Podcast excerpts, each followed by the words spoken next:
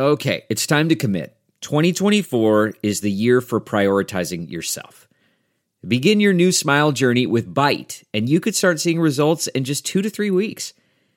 Just order your at home impression kit today for only $14.95 at Byte.com. Byte clear liners are doctor directed and delivered to your door. Treatment costs thousands less than braces, plus, they offer financing options, accept eligible insurance, and you could pay with your HSA, FSA. Get 80% off your impression kit when you use code WONDERY at Byte.com. That's B-Y-T-E dot com. Start your confidence journey today with Byte. Wake up every morning with just the news. All the news and none of the noise. Just the News AM starts now.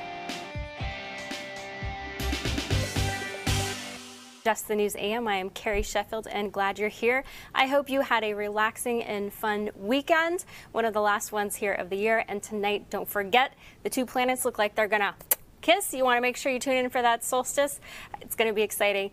Well, we had a lot happening over the weekend between the stimulus agreement, President Trump giving lots of thoughts over the weekend about everything. We're going to have get into all that, dive into that, and whether or not, according to some conservatives, that stimulus plan has some fat, some pork. What do you think? We're going to talk about that more later, but in the meantime, 2020 is wrapping up. We laughed, we cried. A lot of us are glad this year is wrapping up. But I have an executive coach here and my friend Ben Scott who's going to walk us through New Year's resolutions. Are they worth making? Are they worth breaking? What should we think about it? Ben's here. Good morning. Good morning. Thank you for the opportunity. I really appreciate that. So, Ben, so let's think about New Year's resolutions. So, Yes. a lot of people, year is winding down, the new year is going to be winding up. How do we think about New Year's resolutions? And a lot of people, maybe within even the first three weeks, they break them. That's correct. A- absolutely true. All those statistics are very true. So one of my thoughts are, why wait to the new year? I mean, it's a great point to start because starting is always great. But why wait to that time frame? If you want to keep your New Year's resolution goals, right? Have an accountability partner. Well, let's back up one step before that. Do you really know what you want? That's part of the problem. If you really know what you want, clear decisively what you want, then when the obstacles, distractions, obstacles come up in front of you, then you can stay on track. So, first of all, I talk about the three M's for me when I do my coaching. So, M cubed, mind shift matters most, M squared, mind management, and then M is move. So when we go back to the first M, that's where I'm talking about knowing exactly what you want. You can't be vague. Whatever your belief system, the universe, God, nature, my belief system is God. If you know exactly what you want, put it out there, God will then start moving things towards you so that you can take those actions to get the things that you want. Then the next thing to me is mindset or mind management, the M squared. That's an accountability partner. So if you say that you're going to go to the gym at 5 a.m. and you and I make that deal, and then I'm there at 5 a.m. you don't show up, Ben's calling you like, what's going on? What's up? So that helps us keep on track. If you say we're going to lose weight, which is probably the number one thing that we're going to do, right? We're going to lose weight and get in shape. But we don't have an accountability partner to help us stay in that mindset. So that's where coaches come into play. That's where friends come into play. Even a video. So one of my resolutions was earlier this year when we went into COVID lockdown, is that I was going to start doing uh, on the treadmill. So what I did was, I did an hour on the treadmill, running, jogging, walk, jog, whatever it was. I recorded it, then I posted it on my website. Do you see how I did the accountability thing? I had the accountability of the recording and put it out there. So mind management is really very important. And the number three is move. You've got to get off that fourth point of contact. You've got to move. You've got to take action. Because execution is where the results happen. If we don't execute, then we won't get the results. If you don't have something to keep you accountable, then you probably are not going to move. And if you don't do the mind shift to know exactly what you want, then it's all for naught. So I really believe it all begins with keeping our resolutions, or but don't wait. What's wrong with starting today? If you know you need to lose weight, if that's what you say you need to do, or if you know you need to improve your relationships, if you know you need to do that, start today. But I do understand that 1 January 2021 is a great starting point. I do understand that. and sure. recognize that. And in terms of accountability partners, how do you pick one? And also, if you are the accountability partner, how do you not be obnoxious and annoying? How do you, but also demand results? Got it. So let's start with the second one. How do you not be obnox- obnoxious or annoying? Ask. So, am I giving? Am I, am I being too much? Am I being too little? Because if we don't ask, you don't get. Another quote from another book I read, not as often as I should read, says, "You have not because you ask not." So I ask. Am I being obnoxious? Am I being too much? People more times than not will be honest with you. And then you can also read what's going on. What the, what's the results in the, in the interaction, interaction you're getting? So a- absolutely. And what was the first question? Forgive me. Uh, in terms of how do you pick your accountability partner? So again, finding someone that you mesh with. So do you have that correct vibe? Do you have that correct, uh, that, that, that symbiotic uh, feeling with the other individual? But oftentimes I see people, whether it's a family member or maybe someone they were a close friend with, if they then try to move it into a different form of a relationship, whether we're talking business accountability or some form of accountability or something like this, where you're kind of shifting the power dynamic, where you're asking someone Absolutely. to kind of rein you in, Excellent. sometimes things can get hairy. That, absolutely right. So, as I say with some of our goals as well, and we have talked about that, but some of our goals, some need to be very private only to me, some what I share with a few people, and some I share to the world. Okay. So the same principle applies. If you know that, I don't need my mom in my ear, okay? Because we know sometimes our parents, whatever, they love us and they want to protect us, but they also sometimes limit us. Well, then maybe I need somebody from the outside to come in drill sergeant style, right? Because that's what I respond to. Or I need a friend that I can say that I don't want to let down. So I don't want to let Carrie down. So Carrie says she's going to be there, 5 a.m., I'm going to be there. So you've got to understand who you are, again, knowing what you want, number one. You've got to be very clear on what you want. And I don't mean I need to, I want to lose weight. I want to weigh X number of pounds by this date, so to speak. The same thing that way you can marry what you're talking about with whom you're talking with as well. I think that's the key right there. What about when you, three weeks in, it's now Yeah. January 21st. That's correct. you miss, you fail, you fall on your face, you stuff your face, or you miss a week of working out. How do you recover? then you don't you don't criticize, you don't kill yourself. Like a child learning to walk. When they fall down, we don't say stop trying. No, no. We say get up and try again. So that's okay. It's like the South Beach diet. You you make a mistake, then I decide that I'm going to start doing it again. I, I do it again. We only grow by failure. You, as, as Les Brown says, you fail your way into success. So don't kill ourselves if we don't make the goal. We can make the goal, but the goal is important. It's almost almost as equally important as effort, because effort gets the results. So if you don't even try, then guess what? It, it doesn't matter. So don't beat yourself up too much, and that's where you got to get that accountability partner to go in there to, to give you the encouragement, be that negative or positive depending on your needs, to help you move forward. So failure is not losing. Failure is only failure. Losing is when you quit.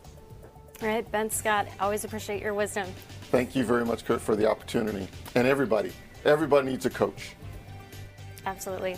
Stay with us, folks. We're going to talk about the crisis over in China with the Uyghurs. Stay tuned.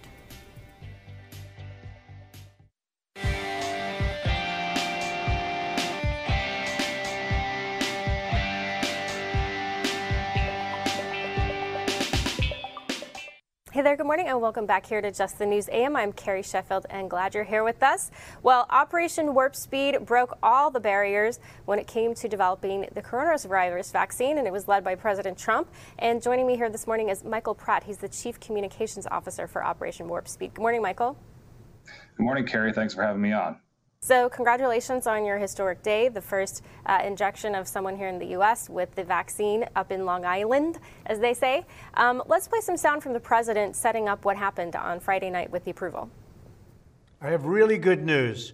Today, our nation has achieved a medical miracle. We have delivered a safe and effective vaccine in just nine months. This is one of the greatest scientific accomplishments in history. It will save millions of lives and soon end the pandemic once and for all. So, Michael, we heard over and over when the president had first announced Operation Warp Speed, we had lots of people, not only in the media, but also in the medical community, saying that that was just way too audacious, it was way too ambitious, and just impractical of a goal to have the vaccine on tap by the end of the year. Why do you think they were so keen to really try to uh, you know, put a timeline that they thought uh, was more reasonable, but ended up not being real? Well, I think when you have a leader like President Trump and you have a health secretary like Secretary Azar, they looked at the timelines that the pharmaceutical companies were providing and they said, that's not good enough. We can do better. America's the nation that put a man on the moon. America's the nation that had the Manhattan Project. We need a Manhattan Project too. We need Operation Warp Speed to be able to deliver critical life saving vaccinations without skipping a single safety or efficacy check that is run by the independent boards that the FDA has and that the pharmaceutical companies have for themselves. So they put a team together uh, Secretary Azar recruited Dr. Moncef Slaoui, who's the chief scientific advisor for Warp Speed. He met with Department of Defense officials who gave General Gus Perna and this crack team that was put together that literally hasn't slept in months uh, here in the Humphrey building has been working since May on delivering what we the fruits of which we saw Monday as we saw those shots go into arms. And it's a I think it's a great reminder of what American America can do uh, when we put our mind to it. And it's a great reminder of what happens when you have leadership uh, that buys in and says, we can do this, we're going to do it the right way, but we can deliver because this was all about saving lives. And that's what the president, that's what Secretary Azar, that's what Operation Warp Speed delivered. And in terms of the politics of this, the president put up a tweet saying uh, he, he addressed reports about this issue. He said people working in the White House should receive the vaccine somewhat later in the program unless specifically necessary. I have asked that this adjustment be made. I am not scheduled to take the vaccine, but look forward to doing so at the appropriate time. Thank you.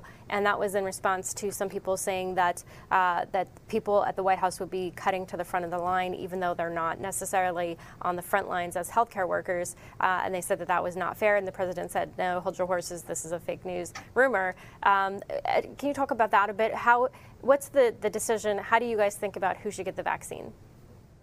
Well, as you know, the first phase for general vaccination will largely go to frontline healthcare workers and to uh, residents of long term care facilities, some of the most vulnerable. We're trying to protect our healthcare heroes and protect those who might be most impacted by the coronavirus. Now, it is important, obviously, for us to have, as part of our efforts to build confidence in the, in the vaccine, to have public leaders demonstrate uh, their confidence in the process that delivered the vaccine and in the safety and efficacy of the vaccine.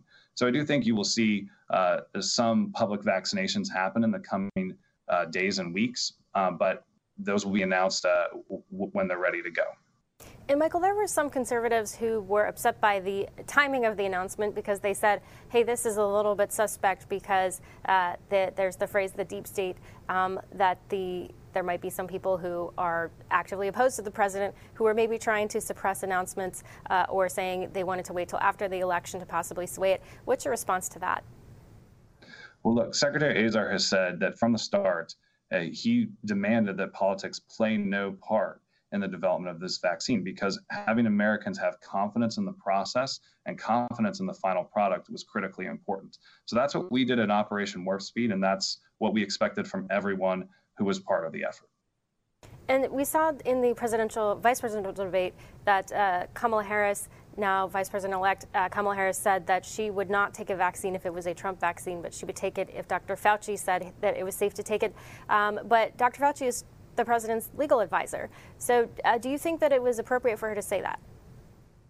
look, I'm here as uh, as someone from Operation Warp Speed, part of this public health effort to vaccinate Americans. So I don't want to comment on, on political items, but I'll just say that it's really important that all of us continue to work to build confidence in the vaccine. There were five independent checks throughout uh, the vaccine development and review process the FDA put its mark of approval on it with an emergency use, use authorization so that way we can begin administering the vaccine and begin saving lives. Uh, and it's important for all of us to move in that direction. Well, and we saw in the UK and in Canada as well, they also approved it even before the United States did. Um, and can you talk a bit about the Moderna vaccine? Because this the FDA has all the materials, has put out an analysis. It's looking like this week it could be approved as well. Do you think it will be more widely spread because it doesn't require the high freezing temperatures the way that the Pfizer one does? Well, look, we'll have to wait and see what happens at Thursday's VRBPAC meeting. But as you said, the FDA this morning released its packet uh, of information ahead of that meeting, and it looks incredibly promising. So you could see any time after that Thursday meeting, depending on the result, uh, another emergency use authorization from the FDA. Uh, as you noted, there are some differences in the logistics of storing and shipping both of these vaccines. But I think it's really important to note that Operation Warp Speed worked so closely with our state and jurisdiction partners uh, in terms of being able to figure out how best to deploy the Pfizer vaccine and make sure it was equitable. So that way, as the guest you just had before you said, we're going to see states and jurisdictions using all the vaccine that's allocated to them. And are you seeing any problem areas so far on distribution? Are there any areas, any specific states or territories where there are bottlenecks? So General Perna yesterday at uh, at the OWS briefing uh, gave a quick update on some of uh, the things that they were on the lookout for. Obviously, there's some inclement weather later this week that they're tracking, but this is why we put Operation Warp Speed together from the start to have this insight into the private sector distribution channels that we would be using. I think it's really important to note, and this was what uh, the president's uh, summit at the White House last week was focused on was pointing out that the private sector companies that are part of this operation and are critical partners this is what they do. This is what they do. They we distributed this year over 190 million flu vaccines just this year we can do this for the COVID 19 vaccine. And that's what Operation Warp Speed, Secretary Azar, are pushing forward to do, which is to have uh, ultimately have access to the COVID 19 vaccine be very similar to the access that uh, and the experience that you have going to get your flu shot. And Michael, you said that, that it's important to build confidence in the vaccine. What do you think are sort of the biggest misperceptions or misunderstandings about the vaccine? Well, certainly there's been a lot of commentary around the speed of development. I mean, we've shaved years off the timeline compared to the next fastest vaccine development. But it's really important to note that that was done uh, largely, in fact, completely by uh, funding the steps necessary so that way they could happen in sequence and by scaling up manufacturing because the normal pharmaceutical timeline and this was the great insight that Secretary Azar brought as a former pharmaceutical executive was that the normal timeline would be you would complete all the review steps of the product, and then you would begin scaling up manufacturing. And the other thing that would happen is that pharma companies de-risk each individual part of the process. So by putting them on top of each other, you were able to use all of the safety steps, continue to check every box, and deliver a safe, effective vaccine. Oh, well, Michael, we appreciate it when government actually works. Thank you so much for joining us this morning. We appreciate it. Thank you, Carrie. Stay with us, folks. We'll be right back.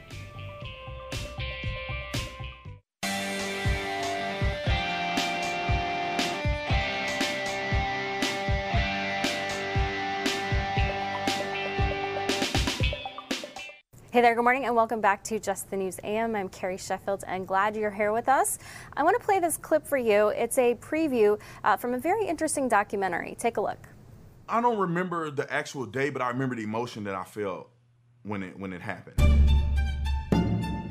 I'm often asked, was there an epiphany? I started asking questions. As I became more politically aware, a lot of the way that I saw things began to change. All of this information I've been taking in for several years. A continuation of these kind of contradictions. I had bought into all of these lies. You begin to see what the real agenda is. That's usually how that red pilling process begins. Black America is starting to get it. People are starting to realize what's going on.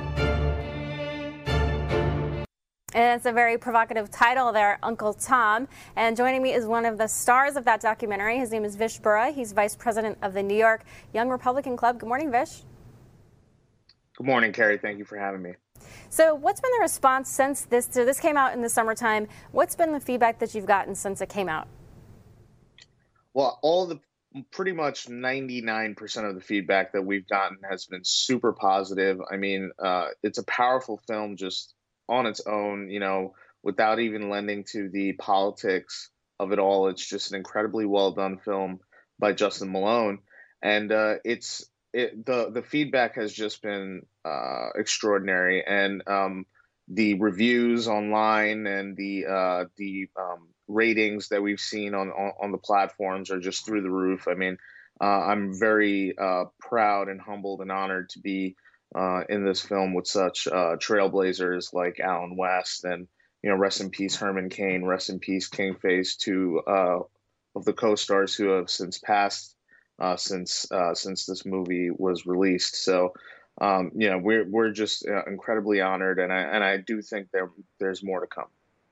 In terms of, we saw the support for President Trump among black voters. It doubled, for example, among black women. Uh, it certainly increased among black men as well. Do you think that the support is durable beyond just Trump the man? Is it more of the movement or the ideology or even the Republican Party? Well, I think that um, it's one of the main reasons I personally got involved in the in the Trump movement. In the Trump movement, I think there is this. Uh, opening for uh, conservatives and, and Republicans uh, to reach out to young minority males, such as my, myself.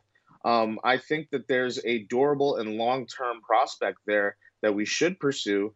Uh, you know, we we've seen that, uh, especially in the 2020 election that just passed, uh, the numbers, uh, especially in the the locations, the geographic locations that these votes have come from, uh, it can present a very interesting prospect to shift the uh, maps uh, that currently exist today and how we go about winning uh, the presidency or or any of these congressional seats or and you know any seat that we go after. So I think it it, it is durable, and I believe that it is for the future. But we have to make sure we work to uh, reach out to those communities and then organize that energy and that enthusiasm into something effective. And what about your story? Were you always conservative or always a Republican, or was there sort of a light bulb moment for you? Were there specific issues that really changed your mind? Well, I, have I I've always been so I I registered as an in, independent, but I did vote for Barack Obama in 2012. Now, um, you know, I openly tell everybody I, I made that decision on a sort of identity politics basis that you know he was dark and so was I. So uh, I thought it was a natural choice, but you know, since then I've sort of grown out of um, justifying things so easily to myself, and I ask tougher questions as to why I vote for somebody. And so that that that's one thing is my maturity and and just understanding how I go about making decisions. But obviously, uh, uh, there were things about immigration and the way Wa- uh, Washington D.C. did business, and uh, a whole bunch of things that I was uh, uh, upset about that got me into this movement. And you know, namely the Bill of Rights being so clearly under attack uh, from the left. So uh, all of these things, you know, helped me to get involved. Um, and I believe that there are plenty of young minority men out there who are ready to also stand up for these things that uh, we believe in. So over the weekend here in Washington, there were some Trump supporters who were here. Lots, you know, thousands of people coming in uh, to support the president and and, and push uh, for more investigations around electoral integrity questions. Uh, but there were some who have been criticized, and the D.C. government is investigating uh, reports that some of these protesters were destroying Black Lives Matter signs uh, and other materials that were owned by historically black churches. So this is the private property or uh, materials that were you know placed on private property, and you have people coming in who are Trump supporters and destroying it. And I was listening to the NPR coverage, uh, for example, this morning, and they were saying it was white supremacists who were doing it. Um, I mean, what's your take on that tactic as far as you know taking material that's not yours, destroying it? Do you think it's going too far, and does it risk alienating uh, people who might be sort of in the, on the fence? Well, I think that this kind of behavior will it takes it too far anywhere. But let's be clear. I mean, we saw uh, the Summer of Love where BLM and Antifa were literally acting like terrorists. So I don't think uh, you know they have a moral high ground to to make this this this argument or or make uh, or create hysteria about this. Uh, I think this is just uh, you know a lot of political attacks, just trying to paint uh, every Republican as as violent and that we own uh, what's going on in the streets. But for some reason, you know, the Democrats don't own what Antifa and uh, BLM do in their streets. So I think it's just hypocrisy. I don't take this seriously. I reject the whole premise of the argument. Um, but what I think that we are going to start seeing now is that there's going to be an escalation.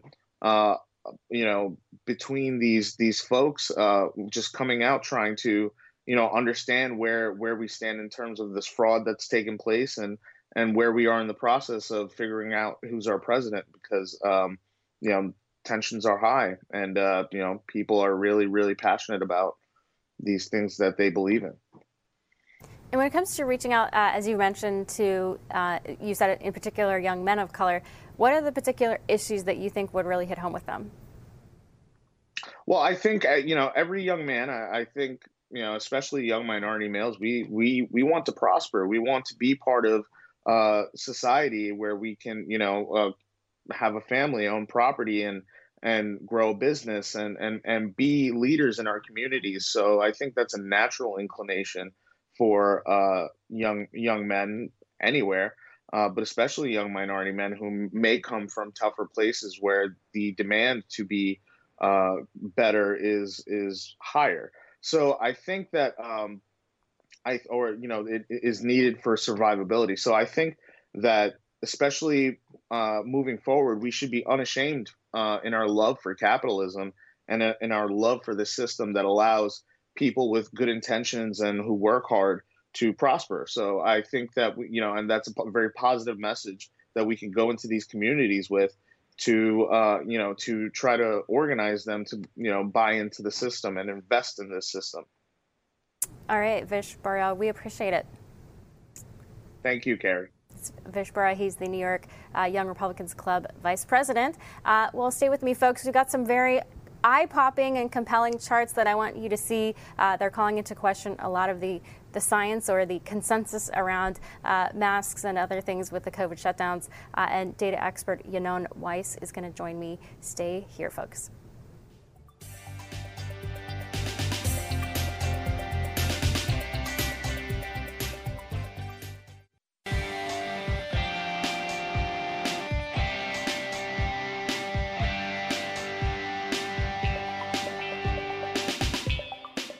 Hey there, good morning, and welcome back to Just the News AM. I'm Carrie Sheffield, and glad you're here with us. So, I am going to bring in a tech CEO, and he's one of these, uh, you know, there's just this huge wave we've seen over and over uh, fleeing the state of California because of the policies, the high taxes, the regulation, and the shutdowns. And he is settling in Texas. And he's joining me this morning. His name is Yinon Weiss, and he is the CEO of Stress Relief. Good morning. Hi, Carrie. Nice to see you. Good to see you. So, in particular, you've been releasing some very provocative and interesting data charts, uh, calling into question a lot of these coronavirus shutdowns. Um, and I just want our viewers to know about them. Uh, maybe they've already seen them because you've got millions of views on Twitter. Um, so, you're kind of breaking the internet right now with them. And I just want to make our viewers aware of this. So, I want to put one up first here.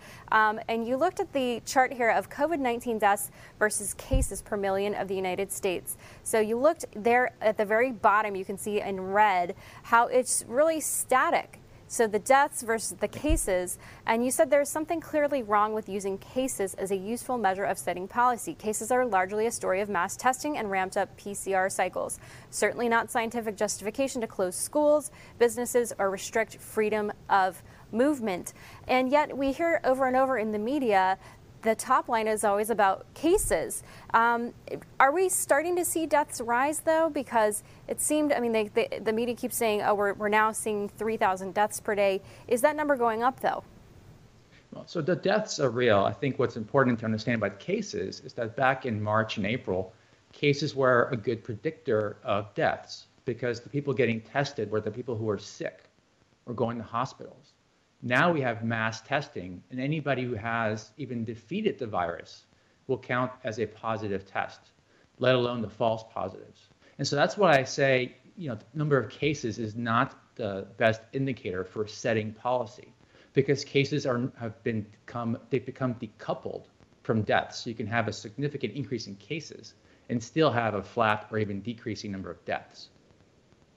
And I want to turn to another chart that you put up looking at comparing your old state, California, with your new state of Texas. And you said that despite California following med- medieval science and superstition, it has had a nearly identical case trajectory as Texas, which follows almost none of it.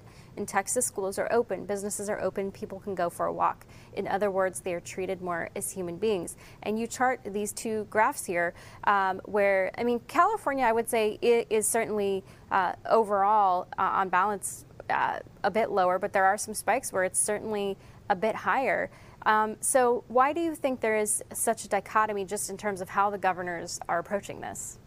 Well, I mean, first, I call it medieval science because the policies really are unfounded, right? Like, don't go out after 10 o'clock. Um, don't be in this, don't eat outside with other people.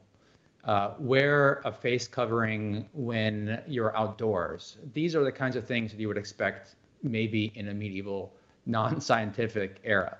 Uh, and what this graph shows is that when Texas is not doing those policies, the cases between California and Texas are almost exactly the same. Um, why they are different? Why is California limiting so many freedoms? Uh, I think it's because the population there, or at least the government there, tends to believe that the government is the solution to everything. And so, since we have a pandemic, people look to the government to solve their problems rather than, than managing their own risk. And so when people look to the government to solve their own problems and the government doesn't actually have any solutions, they have to do something. And they do these pretty crazy things like closing down schools, not letting people meet. Uh, in the Bay Area and lots of parts of California, you can't see anybody outside of your household. You can't go on a date. You can't. You Unless can't you're the governor of California, then you can go to the French Laundry luxury restaurant. So don't forget that. Um, I want, San Sure. Oh, that too. Yes. Um, I want to put another chart up um, where you pointed out the odds of death, um, and a lot of people right now are living in fear. And what you're showing here is people's fear of COVID relative to other conditions. It's overblown. Um, you lace, you know, heart disease versus cancer, uh, car accidents, drownings, fire, smoke. Um, you are just slightly or about the same um, likelihood to die of sunstroke as you are of COVID 19. Um, and you're only slightly more likely to die of COVID than getting electrocuted or radiated. Um, so when we're talking about heart disease and cancer, um, which is you know driven by ob- obesity um, and lots of other problems, people not exercising, why do you think there's so much fear over COVID specifically? Well, first I need to clarify that chart's for people under 50 right? And I think the reason that there is so such a disproportionate level of fear is driven by the media. When anybody watches mainstream media, all you hear about are these um, panic stories, these extreme cases. They'll find a rare individual under 50 uh, that has had complications or has died, which is tragic. Uh, but they don't highlight the actual risk. So people don't have a proportional amount of risk, right? The people who are uh, in in 30s and 40s are almost a thousand times less of a risk group than people in their 70s and 80s. And so they're watching the mainstream media. One does not get a balanced view of what the actual risk is. Driving is still far more dangerous for people under 50 than that's even if you get infected with COVID. Well, and, and we put up your, tw- your tweet there noting that if you're under 50, you're three times more likely to die on your own food uh, than of COVID. Um, so, real quick, I just want, while we have you, um, why did you decide to move from California to Texas?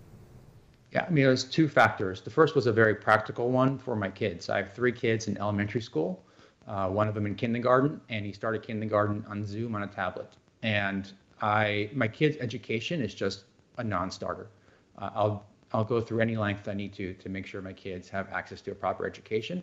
And California is simply not offering that.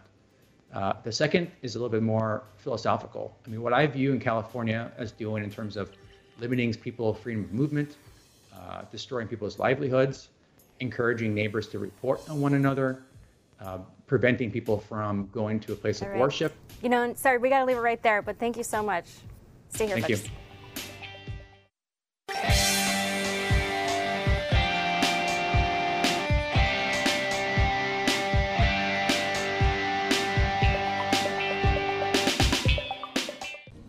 Good morning and welcome back to Just the News AM. We are looking at a live shot there that is Las Vegas. Uh, it is three hours ahead of where we are here on the East Coast, so it's 6:26 a.m. there. That's the Raiders Stadium. We just had a guest here, John Ponder, who is actually working with the Raiders. The Raiders, as as you all know, uh, a professional football team, and John Ponder has been able to partner with the Raiders for mentoring and for bringing people who are in prison right now and connecting them with professional athletes to give them a sense of hope, to give them a sense of possibility. Uh, the stadium is also being used to host Christmas morning with families of prisoners. So, what they're able to do is they get their families, they got 100 couches, they're putting them in the stadium, they're bringing their families together and letting their families celebrate Christmas in the stadium. Uh, these are prisoners who are behind bars, but they get a one day reprieve to go out on Christmas Day. They bust them in. Um, really heartwarming, great story. Um, but we wish the people of Las Vegas all the best. Now we're going to move on. I was able to interview Jimmy Lai. Jimmy Lai is an eccentric billionaire in Hong Kong. Uh, he's been arrested multiple times over the years for various things. Uh, he's a bit of a rabble rouser, according to the Chinese government, uh, but he truly believes in freedom of the press. He founded Apple News, uh, which is a media company that speaks out against the Chinese regime. Uh, and Jimmy Lai and I, we talked for about half an hour. We talked about a lot of topics. go to our website, justthenews.com. You'll see my latest piece is an interview, part of the interview with Jimmy Lai. Uh, he spoke specifically about his Catholic faith. Now, he is a deeply devout Catholic, and he is very upset with the Pope. He says that the Pope has been a sellout, that the Pope signed basically a deal with the devil, um, with the communist government in China. Uh, and the hope was that the Chinese government would be less repressive to Catholics in China. Um, and this was a two year deal signed two years ago. Um, and Secretary of State here in the U.S., Mike Pompeo, has said that in the ensuing two years since that deal was signed, things have not improved, uh, not only for Catholics, but for all people of faith there, uh, no matter your religion. Um, and so it, I hope you'll check out the story, see what Jimmy Lai had to say. Again, make your own thoughts, your own judgments. Um, but we also talked about another topic that I want to play the clip for you about his thoughts in his own words. Uh, we talked about the 2020 election and what he thinks is the key factors in terms of the U.S. China relationship and who he thinks is best to handle the challenges. Take a look. Well, I, I, I think the pandemic, the Wuhan virus, is a Pearl Harbor to the people of the US and the free world that woke up the people to the bad behavior of CCP, which is detrimental to their life. They feel very uneasy about it. You know, their decency and value were hurt by it. And I think the people who have a resentment about CCP will be the determinants of the politics in the US.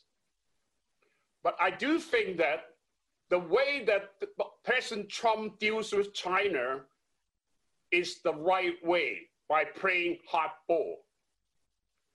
I don't think Biden would have such a strong impact. And I haven't seen Biden being very strong against China. I'm afraid that if he becomes president, he will be more reconciliatory to China than President Trump. But I don't think President Trump will be will be defeated. I, I have I have no doubt he will be reelected. because people in the US knows that in this time they need President Trump. His record of revising the economy and making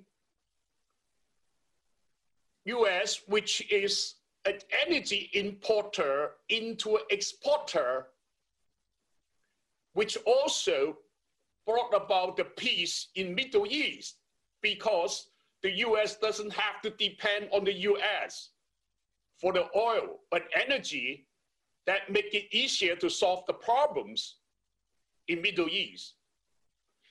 And, and what about um, what about Joe Biden and his dealings in China? Because we just had here in the United States the Senate. There were two committee chairmen in the United States Senate who issued a report to show that there are lots of questions about Hunter Biden, Joe Biden's son, that there are questions about the Biden family, um, and that Hunter Biden may have some potential criminal activities and some potential criminal ties uh, to parties in the Ukraine, potentially in Russia as well. Um, but Hunter Biden has also done business in China. There have been questions about Hunter Biden's business dealings and potentially using his father, Joe Biden, in his China business. Do you see any evidence of this on Hunter Biden and possible other members of the Biden family to use Joe Biden's position in China to make money for themselves or to engage in any corruption? Well, this is election time. Issues like this is very sensitive. you know, I, and I, I, I, I'm not the one to get into it, but I just hope that there's nothing in the CCP's hand that eventually can threaten President Biden if he becomes president. I'm sure President Biden will play gentleman with China that President Trump would not.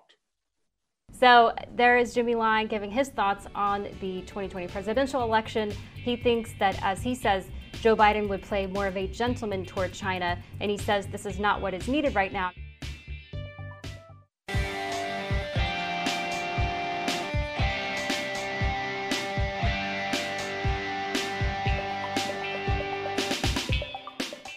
Hey there, welcome back to Just the News AM. I'm Carrie Sheffield. I'm going to close the show on a lighter note. So, last night I sent out a tweet that went viral on an unrelated topic, uh, but it surfaced again something that I had said in 2017 in response to this viral tweet.